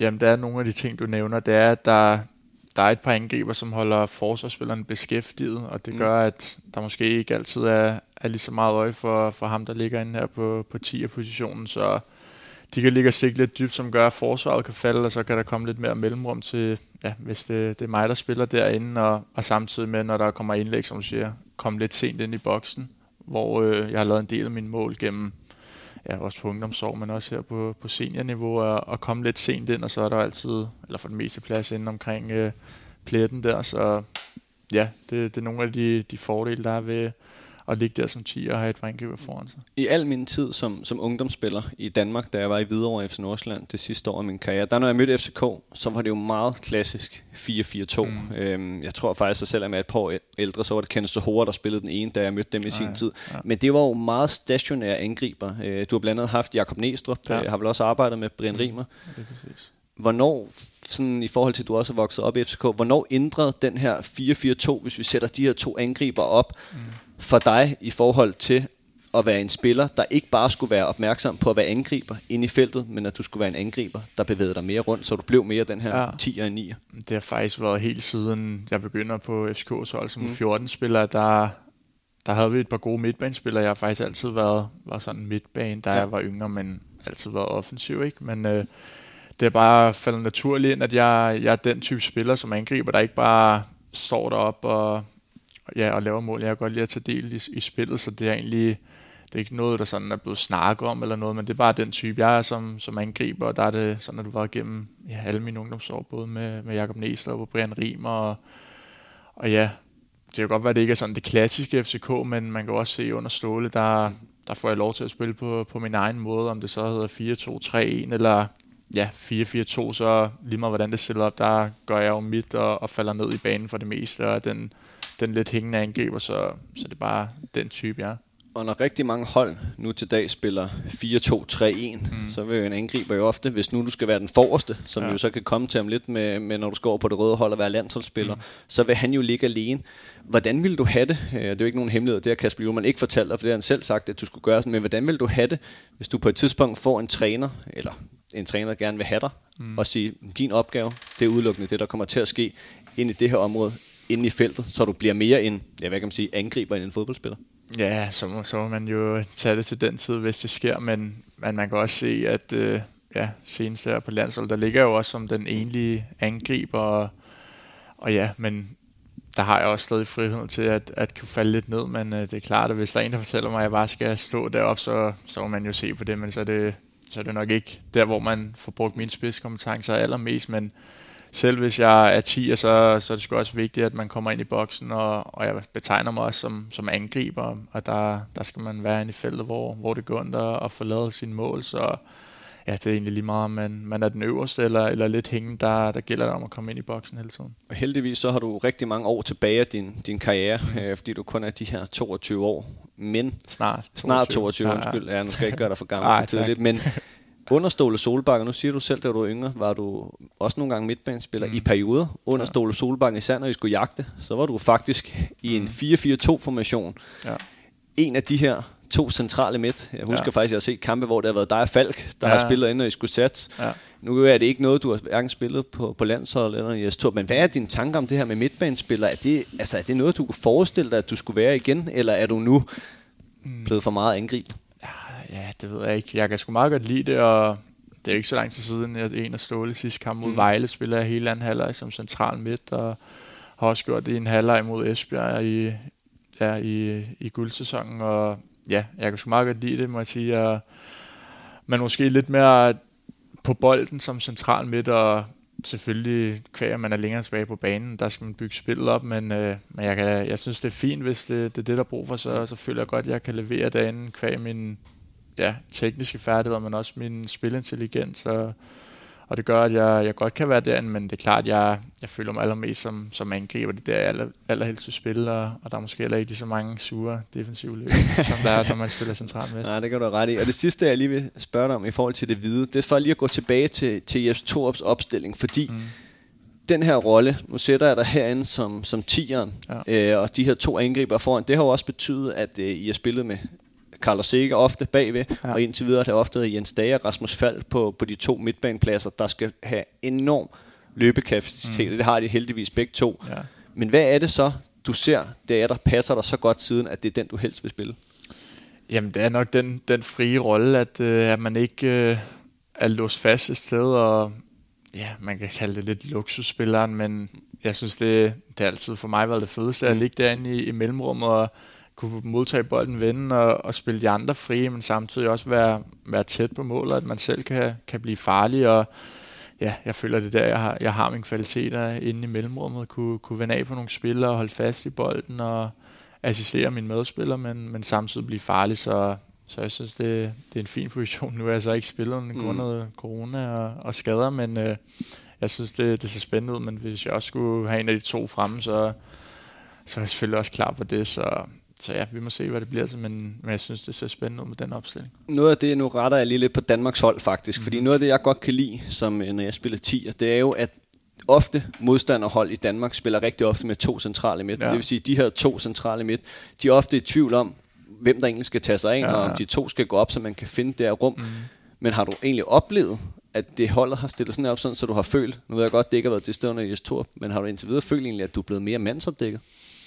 Ej, ikke decideret mandsopdækket, vil jeg sige, men, men der er der nogle hold, der, der har lidt større fokus på en. Det, det er klart, når man begynder at gøre det godt, så kommer mm. der større fokus på, på sig selv. Men, øh, men ja, så må man jo nu finde nogle andre områder, men jeg har ikke decideret følt den mandsopdækning, hvor han følger rundt på banen, så hvis der har været en, en dybliggende sekser, så nogle gange må man jo træde lidt længere ud for ja. at finde pladsen på siden af sekseren, og ja, det, det kan være den vej igennem, og, og jeg vil også sige, det, det er de færreste hold og, og spillere, der kan formå at holde en spiller, som, som ligger herinde nede i løbet af en hel kamp, ja. så, så ja, så må man jo finde nogle andre steder på banen, hvor man kan, kan blive farlig. Og det offensive er jo langt sjovere end det defensive, men når man spiller med de her to på siderne, ja. så kan man jo gøre to ting. Man kan vælge at sætte dig, Jonas, op imellem de her to, og vælge, hvem af dem man skal gøre. Men man kan også vælge den vej, at man sætter sine to angriber her, når det vil så gøre, at øh, ja. vi kræver Pierre Bengtsson og Ankersen og Bøjler ja. osv., de skal få løbesko på, for de skal helt op på baksen, eller at Jens og Rasmus ja. Fald selvfølgelig skal ind.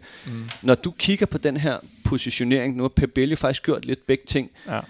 foretrækker du ikke fordi du ikke skal foretrække det andet, jeg skal sætte det op i, i en krog, men hvad foretrækker du egentlig mest at være opmærksom på ham her sekseren, for at stoppe modstanderens spil, for så at få sine angriber herop, mm. eller vil du gerne herop og ligge? Hmm, ja, yeah, det kan være begge dele. Altså, jeg ved ikke, om der er noget, jeg foretrækker Nej. frem for det andet, for, for det kommer meget ind på situationen selvfølgelig, hvordan modstanderen står, og hvordan vi selv står lige i den givende situation. Mm. Så, så ja, du har ret, det er de to måder, det kan være på, og nogle gange kan det være den anden angriber, der gør det, og så gælder det bare om at sådan screen ham sekseren ja. af, der står derinde, men ja, andre gange så, hvis situationen er til det, så, så kan det være, ja, det har så været Pep, det kan være mig, eller, eller nogle andre, der sådan sætter det presset i gang, og, og ja, skal, skal en side af, så jeg ved ikke rigtigt, om der, der er noget, jeg foretrækker på. Det kommer meget an på, på situationen i kampen. Og nu skifter jeg dig fra det hvide hold over på det røde hold, fordi ja. for Danmark i den her kamp mod Belgien, der spillede du jo den enlige angriber. Mm-hmm. Øh, Belgien spillede godt nok med, med tre stopper, ja. øh, og du lå i, i den her rolle, hvor du, nu er det ikke fordi, at øh, heldigvis har du enormt dygtige medspillere i, mm. I hvad hedder det, FCK, blandt andet Rasmus Fald, der er virkelig dygtig til at kombinere. Ja. Mm. Her var det så, efter min mening, den bedste danske fodboldspiller, vi stadig har, selvom det halter lidt i Italien, det skal vi snart ja. have lavet om på. Men der var jo Christian Eriksen, blandt ja. andet Thomas Delaney og flere spillere, du spillede sammen med. Ja. Hvor hurtigt, også når man møder Belgien, kom du ind i den her rolle med og ja, man skal forklare det her med at ryge ned i de her rum mm. og kombinere med Christian og med Delaney, ja. for så at Yusuf og, øh, og Martin Bradford kunne komme i de her løb omkring. Mm. For det gjorde at uh, ham her, var det Boyata, tror jeg det var. Denaya. Denaya, ja, Jason ja, Denaya selvfølgelig ja. for Lyon, ja. at han kom i problemer. Hvordan mærker man det inde på banen? Øh, ja, først og fremmest så er det noget, vi har snakket om selvfølgelig til træning, det med, at jeg kan falde ned, og så vores kanter, eller angriber, hvad man kalder det, løber dybt, som gør, at der, der skaber lidt plads til mig. Men, men ja, det gør jo, at forsvarsspilleren i det her tilfælde, den er jeg kommet lidt i tvivl om. For hvis jeg falder ned, han kan jo heller ikke bare bryde linjen fuldstændig, mm. for så er der god plads til vores hurtige kanter ja, og løbe ned bag ham. Bolden. Lige præcis, så er, der, så er der plads til ham. Så, så det gør jo enten, hvis han følger med, så, så fint nok, så er der plads til nogle andre her. Men hvis jeg falder herned, så er jeg sikker på, hvis ja, Delaney falder lidt ud på siden, så skal der nok komme lidt plads til mig, og så må vi se, hvor han står. Men i kampen, der, der følger, at hvis vi var tålmodige nok, og ja, hvis vi, vi er rød her, der bygger op, så på et tidspunkt, så deres midterforsvar, så skal jeg nok stoppe med at følge med, og det gjorde, at, at, øh, at vi kunne finde mig nogle gange ja, i, i mellemrummet mm. der, og jeg kunne linke op med ja, Delaney eller, eller Pierre Emil eller, eller Eriksen der, så og ja, man må sige, de, er nogle dygtige spillere, de er gode til at finde ja. en, så, ja. så det, det er jo dejligt at spille sammen med det. Og uden at øh, jeg skal kalde os to for de klogeste fodboldholder, så i Danmark, men så synes jeg jo, at det her er et meget godt bevis på, at man ikke altid kan bruge talkombinationer. Ja, ja. Fordi at de her vi lige har vist, mm. eller at snakke om, når du går lidt ned i banen, ja. og Bradford og Josef Poulsen går op, ja. det minder jo helt vildt meget om det, I har gjort i ja. FCK, i forhold til, at der er der så i været Darami ja. og Vilcek ofte, og så mm. Pep Belli, de her kampe. Så øh, på trods af, at du øh, kalder dig selv tier, mm. Så har vi jo fået set, at øh, du også skal spille, det, lad os kalde det øh, en tier som nier for ja. det danske landshold, og det glæder jeg mig ja. helt vildt til at se. Nu bliver det jo et presseprogram, øh, der kommer nogle kvalifikationskampe, og så kommer der en øh, slutrunde til, mm. til sommer, men ja. faktisk kommer der også en slutrunde her i marts. Det er rigtigt, ja. Men øh, du har jo spillet fire kampe for A-landsholdet. Har du tænkt over, øh, hvordan det ser ud i forhold til den her U21-slutrunde. Du har været med til ja. at kvalificere. Ja, ja, jeg var dog ikke så meget med i, i så mange kampe. Når faktisk kun en enkelt, men ja, det er jo, jeg har jo stadig den alder, jeg kan mm. være med, og ja, det, det er en lidt speciel situation. Det ligger i marts samtidig ja. med, at der er nogle, nogle kvalkampe for, for A-landsholdet, så ja, jeg ved ikke, jeg ved ikke helt, jeg har ikke tænkt så meget over det, men selvfølgelig er jeg bevidst om, at der, der er en slutrunde, og det, det vil jeg gerne være med til, ja. men, men samtidig så er der nogle, nogle kvalkampe, og hvis jeg hvis øh, landstræneren ser mig have en rolle der, så, så, er det jo, så er det jo det, der tæller, og det, der, der kommer først, men øh, det må vi se på til den tid, hvad, hvordan det så til. Ja, fordi det er jo, for at skære ud, så er det jo meget specielt, at den her slutrunde U21, den er jo delt op over to. At ja. de, i en landsholdspause, der spiller i tre puljekampe, ja. øh, samtidig med, som du siger, at A-landsholdet spiller, så skal, hvis man går videre for den, skal mm. finalekampene spilles senere. Og Danmark står lige nu i en situation, hvor at øh, Andreas Gård Olsen, Jonas Vind ja. og Mikkel Damsgaard, der kunne spille trioen ja, på 21-landsholdet, ja. de, øh, de formentlig og kunne meget vel være med på det danske A-landshold. Og så må, øh, så må U21-landsholdet nøjes med spillere som øh, ja, Jakob Brun Larsen, ja. Carlo Holse ja. og hvad de ellers sidder. Hvordan har det været at være med på det her U21-landshold i forhold til niveau? Fordi at nu ved jeg godt, at du ikke har spillet så meget, men mm. du var også med på det her 697 ja. årgang. Hvordan er sådan noget U21-landshold sammenlignet med, med Superliga for eksempel?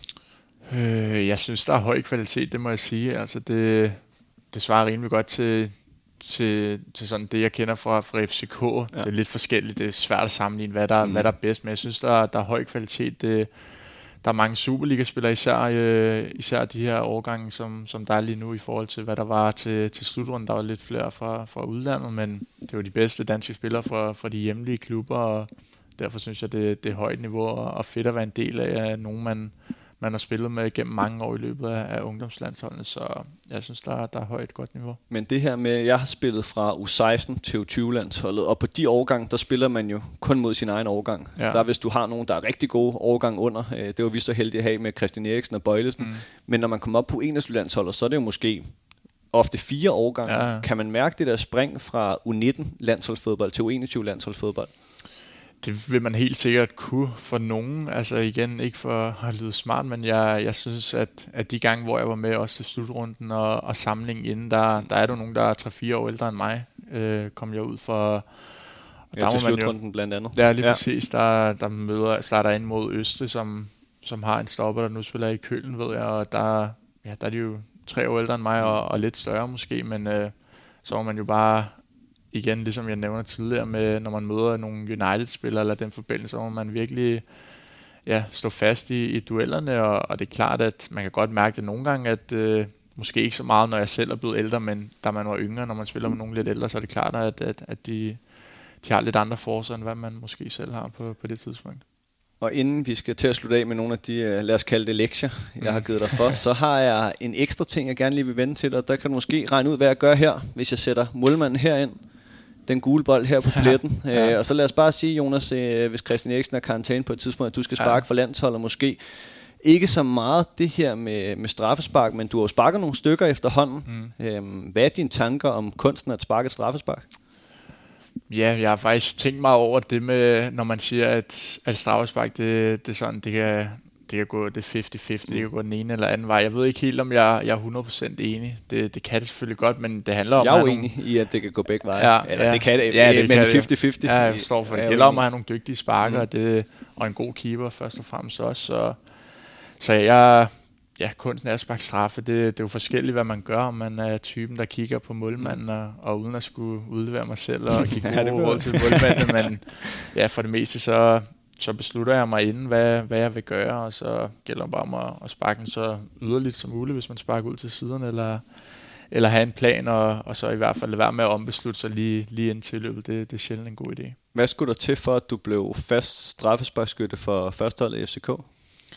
Robert Skov sparkede, ja, Robert Fischer Skov, sparkede også på et tidspunkt. Ja, jeg er faktisk Robert Skov sparker, og når han ikke er med, så, så var det faktisk mig. Det ja. var Ståle, der, der rimelig tidligt gav mig, gav mig det ansvar. Han må have set nogle ungdomskampe, eller følt, at jeg, jeg har psyken til det, så, så selv da Victor var med, der, der var det egentlig, så sagde han, det er Jonas, der sparker, men ja, jeg selv skulle bestemme, og hvis jeg ikke lige følte for det, så kunne jeg så give den til Victor, men, men jeg er rimelig ung alder, der, der får jeg ansvaret, og, og det synes jeg kun er fedt. Det, det er fedt at få det ansvar lagt på, på mine skuldre i, i en ung alder. Jeg synes, jeg, ja, jeg er efterhånden blevet, blevet rimelig dygtig til det.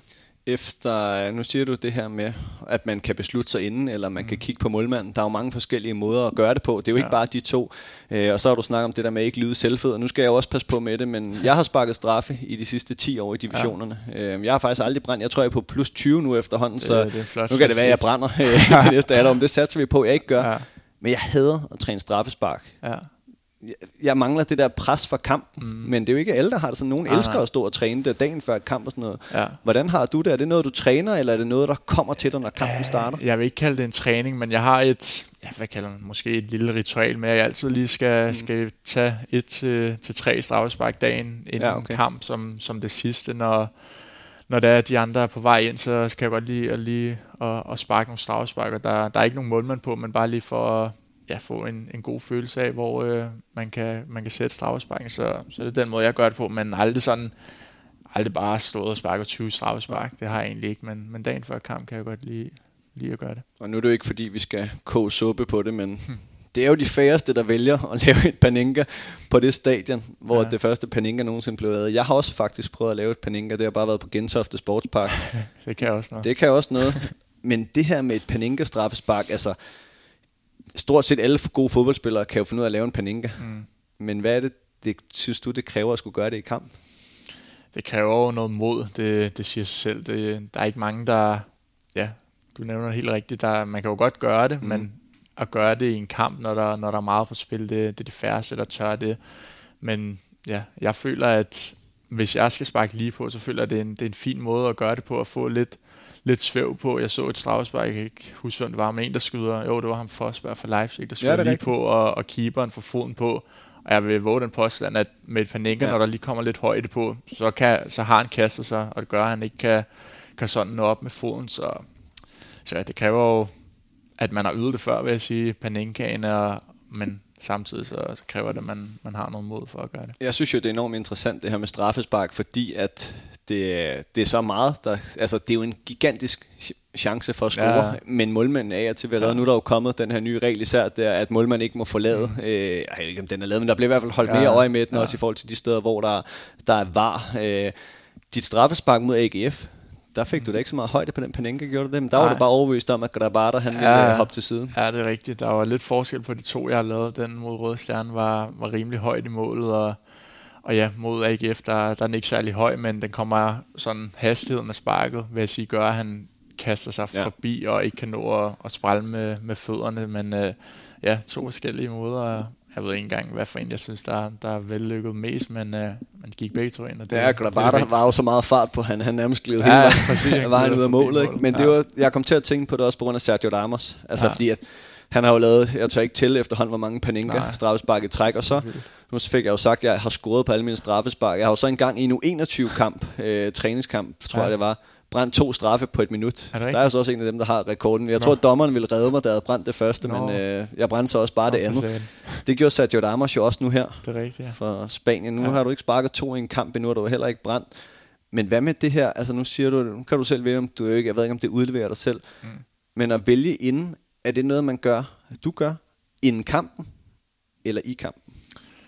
Jeg gør det faktisk inden kampen, og ja, Røde Stjernekamp, der har jeg faktisk tænkt over det et par dage inden. At, Har du øh, vendt det med nogen der?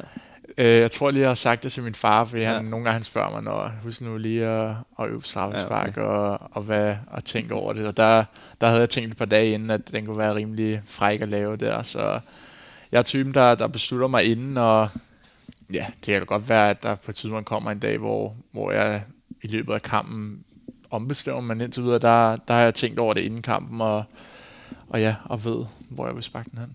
Det viser bare, hvor forskellige fodboldspillere. Jeg gør det, ja. Ja, i det vi får straffesparket. Nå, okay. Holder også, har også, nu har vi måske ikke de samme analyser som jer, så jeg Nej. holder måske også lidt øje i kamp med, hvad slags målmand det er. Om det er Ja. sådan en, der springer rundt i, i hele buret, eller om det er en, der er lidt tung i det, eller Ja, hvad ja. så videre. Ja. Øhm, det var fedt at gå igennem på det her bord, og nu, Jonas, vil jeg her til sidst øh, vende nogle ting med dig i forhold til nogle af de mere specifikke ting, du mm. oplever. Øhm, hvor jeg bruger du sociale medier?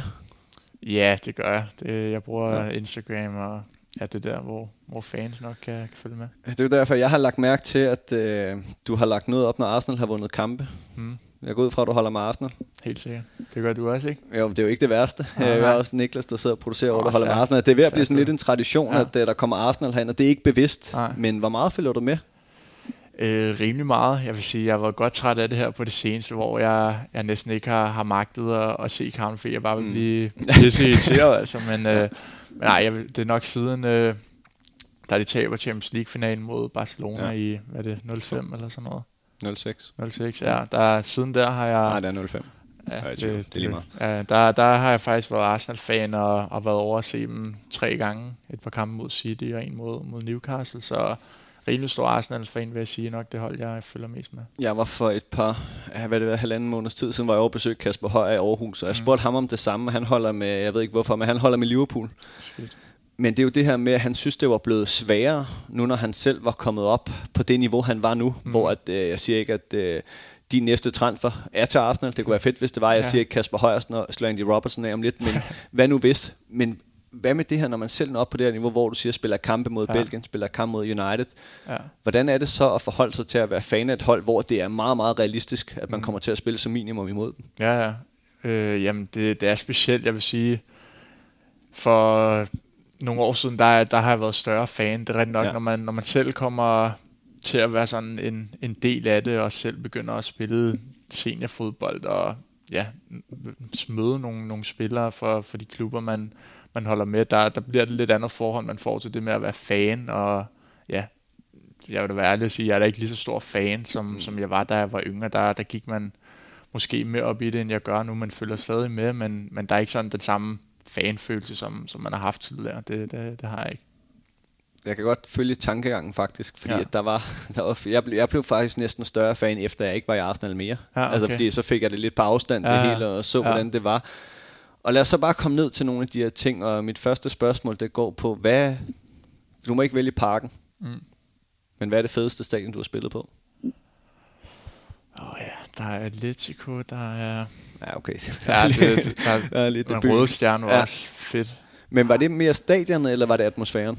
Øh, jamen, stadionet, godt, det hører sammen, for eksempel. Sta- ja, stadionet, der selve stadionet, der er det Atletico, men atmosfæren 100% røde stjerne, det, det er nok den vildeste stemning, jeg, jeg har prøvet med en masse piften mm. og larm. Der vi bare kommet ud til opvarmning, var det helt vildt, hvor meget de, de piv er. Så, så atmosfæremæssigt også, det er også et rimelig velkendt stadion, og selve den Ja, tunnel, lige man går i ud til Røde Stjerne, det, det gjorde, at det, det var et fedt sted at spille, men selve stadionet, hvad der er det største stadion, der er det Atletico ude, må det, må det nok være. Ja. Hvad tænker du om den her kamp mod Manchester United i forhold til, var det Kølens I spillede på? Køln, ja. Så står man lige pludselig på et kæmpe stadion i Bundesligaen mm. og møder Manchester United, men der er bare ikke nogen tilskuere. Ja. Og du havde ikke været på stadion før. Hvad er det for en følelse at gå ind med? Det var meget mærkeligt, det med, at jeg tror ikke engang, man tænkte så meget over, at det var et stort stadion, mm. for der var jo helt tom, så der kunne lige så godt have været ja, 100 sæder rundt om stadion. Ja. Det havde ikke gjort en stor forskel, så det, det var meget mærkeligt, og vil også sige, at jeg er godt ærgerlig over, at det ikke var normale tider, at man kunne komme på Old Trafford og spille der, ja. Men øh, det må blive en anden gang. Ja, selvfølgelig. Det satser vi på. Ja. Og apropos det med Old Trafford, så kan det være, at det bliver et fremtidigt svar. Men hvis du skal vælge nu, hvad er så den største kamp, du har spillet? Den største kamp, jeg har spillet, det, Eller den største kamp, lad mig omflere. Hvad er den største kamp for dig i den karriere indtil videre? Og der er et par stykker, der sådan kommer frem, vil jeg sige. Der er røde stjernekampe, det. Ja. der var meget på spil. Det, det var nogle fede kampe med, med, ja, med tætpakkede stadions med, med fans over det hele, både ude og hjemme, og på trods af det, det endte rimelig skidt, så, så var der nogle store kampe, der betød meget, men, men også ja, landskamp mod Belgien, og det var en afgørende sådan finalekamp øh, om, om førstepladsen der i Nations League. Det, det var nok være den største kamp, jeg, jeg har spillet her. Er det også her, vi skal finde din bedste modstander nogensinde? Modspiller? Det behøver ikke være en, du har Øh, stået ja, overfor. nu skal jeg igen tænke mig om Belgien. Der, der er nogle dygtige der. Ja, ellers United, der er jo også Pogba. Hvis du tænker på, lad os bare lige tage Rashford. udgangspunkt i Belgien-kampen og Mm. Manchester United-kampen. Nu får du lige lov at sådan tænke, mens jeg snakker. Hvilken ja. spiller tænker du på, hvor du siger, okay, det her, det var bare lidt vildere end de andre? Jeg vil sige, især Martial, han imponerer mig meget Ja. for, ja, mod United. Hans driblinger, det var som om bolden var, var limet fast til hans fødder. Han, han må sige, han, han imponerede mig rigtig meget. Så, så det må nok være ham, men, men også Pogba. Altså bare at se ham, når man stod ved siden af ham i tunnelen. Han var mega høj og, og stor og stærk, så, så det må nok være ham. Men Godin, også en, en kæmpe forsvarsspiller og, og en stor ja, forsvarsspiller gennem tiderne, så, så han er også en, en spiller, man kan sige, man har mødt og, og være stolt af det. Ja, det kan jeg godt forstå. Ja. Og her til sidst, så øh, har jeg så givet dig en lille opgave, hvor jeg har bedt dig om at lave dit øh, eget femmandshold ud fra ja. dine præmisser. Du har altid spillet FCK, ja. men nu har du så også fået mulighed for, det kan du selv vælge, det kommer mm. også til, om det skal være nogen for landsholdet, men du må vælge en for hver position, ja. og så en fri rolle til sidst. Jeg tænker bare, at vi springer ud i det. Hvem skal stå på mål på øh, Jonas Vinds femmandshold? Jamen, der var nogen op at vinde, der selvfølgelig, hvis man tænker kvalitetsmæssigt og så videre, der, der er Smeichel, ja. han, han er den bedste, jeg sådan har spillet sammen med, men det har så kun været et par samlinger, og, og Jesse Jodonen, vores finske målmand FCK, imponerede mig også meget, mm. men jeg har valgt også en 26-50-dreng, Filip Djukic, hvis ja, øh, du kender ham, der også har, har stået videre og senest været fra ham, og lige nu så, så uden klub, men og ham har jeg, i Montenegro. Ja, ja, der. Ja, og ham har jeg spillet med i Avedøre, lige siden jeg var 6-7 år gammel, så han er stadig en, en tæt ven, og, og vi, har, vi har spillet mange år sammen i Avedøre, Rosenhøj og, og, og FCK, og ja, han er dygtig. Måske mangler et par centimeter for, at han måske kunne, kunne have nået de helt store højder, men, men klasse kiver med fødderne og, og dygtig ind på stregen. Og ung, så det kan jo være, ja, ja. at han kommer til at nå nogle af de her højder. Ja. Fedt valg. Hvem skal stå foran dig? Jamen i forsvaret har jeg valgt, øh, vi har været lidt inde på men Bøjlesen. Ja. Først og fremmest, fordi han er en klasse venstre back, og nok vil jeg sige Danmarks bedste, når, når han ikke er skadet. Hans, hans coolness på bolden, den, den ser man ikke særlig mange andre steder. Man har også set det her, når han har spillet midterforsvar. Han er så kølig på, på klatten, og så også det vi vendte tidligere med, han betød meget for mig i min genoptræning, og, og vi, kunne, vi kunne hjælpe hinanden, og han, han hjalp rigtig meget mig, så, så han har fået plads på holdet da jeg var kommet hjem fra England, der spillede jeg mod et ungdomshold fra Brøndby, mm. øh, hvor de to midterforsvar, det var Jannik Vestergaard og Nikolaj Bøjlesen. Så kom man jo så til Ajax, ja, ja. blev mere venstre bak. Mm. I, man kan også flere hold nu om dagen, der spiller med vingbak. Mm. Hvor ser du Bøjle være bedst? Stopper ah, ja. eller bak? Ja, han kan være, det kedelige svar må være, han, ja. kan, han kan spille begge, for jeg synes... Han var han jo også, i periode faktisk over at spille højre bak. Ja, det har han også, også var, under ståle. Jeg synes ikke, han, hans bedste position er sådan vingbak. Nej. Der er det enten venstre bak i en firebakkæde, eller, eller midterforsvar. Det kan både være ja, i to eller, eller tre mands, men jeg ved sgu ikke, hvad, hvad der er bedst. Jeg synes, han, han er klasse begge steder, fordi han er så rolig på bolden. Ja, han er godt nok rolig. Man kan også ja. sagtens være god begge steder. Det har vi lige fundet ud af, at du kan være som 9 og 10, men ja. øh, Philip og Bøjle, ja. glimrende. Og så skal der man jo, det må være en god midtbanespiller, der skal med på det her tophold. det må man sige. Der, der er valgt uh, Carlo Holte, der spiller i Rosenborg. Ja.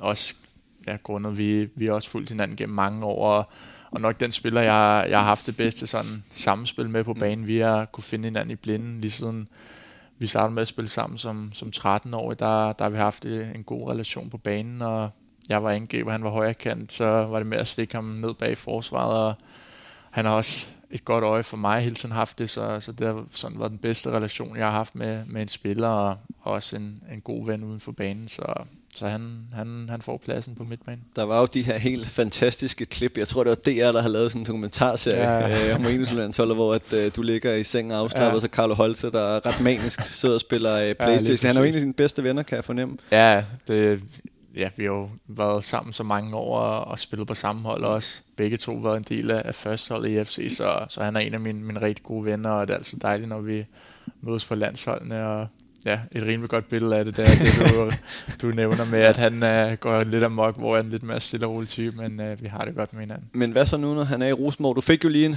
hvad kan man sige, en formsmag på, hvordan du ville være ikke at spille på hold med ham, da han var lejet til Esbjerg for mm. et par sæsoner siden, da de ja. vandt uh, bronze, og han var ja, helt suveræn i det der halvår for ja. dem. Nu er han i Rosenborg. Hvordan er det, at lige pludselig en man har været så tæt på i mange år fodboldmæssigt, lige pludselig ikke sidder i omklædningsrummet mere? Jamen, det var mærkeligt, jeg vil sige. Især det halve år, hvor han er i Esbjerg, der, der er der ikke særlig mange unge spillere mere i, i klubben. Mads Roerslev, som, som jeg er også gode venner med, han blev udlejet til ja, Vendsyssel og, ja. og at der, så der var man ligesom den eneste unge i omklædningsrummet, og pludselig nede i knaldelgården for enden af omklædningsrummet, der sidder man lidt alene, og ja. det, på den anden side, så, så var det med til at modne en, det gør, at man lige skal frem med brystet lidt, og, og ja, og ikke for at lyde generet, når man kommer frem og snakker sådan mere med de andre, ja. end hvad man er vant til, når man har den trygge de to øh, venner, man, man er tryg omkring. Så, så ja, det har været lidt specielt, men jeg synes nu, der, der har vi en god gruppe i, i FCK med, med nogle unge spillere, hvor vi, vi har det sjovt sammen. Ja, det, jeg ved ikke, om I har det sjovt sammen, men det stoler jeg på dig. I hvert fald ja, en god gruppe ja. af fodboldspillere. Ja. Er det en af dem, der skal være din angriber, eller hvem har vi der? Øh, ej, det kunne det godt have været, men øh, nej, der vælger jeg Dam Endøj, ja. som jeg var inde på tidligere også, der så senere hen at kunne, kunne spille sammen med ham i angrebet, og at have en giftig due der, det, det er noget, jeg er stolt over, og jeg, jeg er rigtig glad for den tid, han var i klubben. Han har hjulpet mig meget, så, så derfor så skal han være på holdet kvæg ja, hans, hans kvaliteter. Han er en legende i FCK, men også øh, han har hjulpet mig meget. Det må man sige. Og fuldt fortjent. Det betyder jo så ja. også, at vi kun har øh, én spiller tilbage på øh, Jonas Vinds FCK All-Star hold efterhånden. Ja. Er vi også uden FCK på den frie rolle? Øh, han var i FCK en kort periode, men jeg tænkte sådan en fri rolle, så skal det være en lidt en type, der, der stikker lidt ud. Så der er også grunde, at vi, vi begge to er Arsenal-fans, og du også har spillet, der har jeg valgt uh, Lord Bentner, som, som får ja. en plads på holdet. Og jeg vil sige, jeg er lidt ærgerlig over, at jeg ikke sådan nåede rigtigt at spille mm. sammen med ham, grundet jeg var skadet, da han var i klubben, så jeg var aldrig på træningsbanen med ham, og, og kunne se sådan hans niveau, men altså han, er jo en af, af Danmarks bedste angriber gennem tiderne, og, har haft en, en fin karriere i Arsenal, og, og ligesom dig bliver solgt i en ung alder dertil. Og, så ja, derfor der, der er han på holdet, og ja, igen, det, det ærger mig lidt, at jeg aldrig fik spillet sammen med ham, men uh, det gør jeg så på derfor, man så hvis ja. jeg selv får en plads også. ja, du, nu er du træner. ja, jeg træner, det er rigtigt. Men lad os lige vende det her med Niklas, fordi at han er jo måske den mest omdiskuterede fodboldspiller, mm. øh, der nogensinde har været i Danmark. Ja. Jeg synes faktisk, nu så jeg ham også på nærmeste hold i to år, at han måske er den mest undervurderede spiller mm. i Danmark, fordi at det var jo en, han havde virkelig et godt snit i Arsenal. Ja. Var forbi Juventus, mm. Wolfsburg, flere andre steder. Nu øh, følger min kæreste rigtig meget med i, på Dplay, jeg tror det er, hvor hun ser Feline og Niklas. Ja. Øh, det gør jeg ikke, men jeg kan jo huske ham som spiller. Men hvad kunne du tage med for de ting? Han er jo en, en fed fyr, festlig fyr, ja. men han er også, altså, han er også seriøs på mange måder. Det kan man også læse i den her glimrende bog, ja. der er lavet om ham. Det var jo lidt det samme som en døj, da han mm. kom hjem, var bare på noget andet, men lige pludselig kommer der en stor stjerne ind. Ja. Hvordan var det?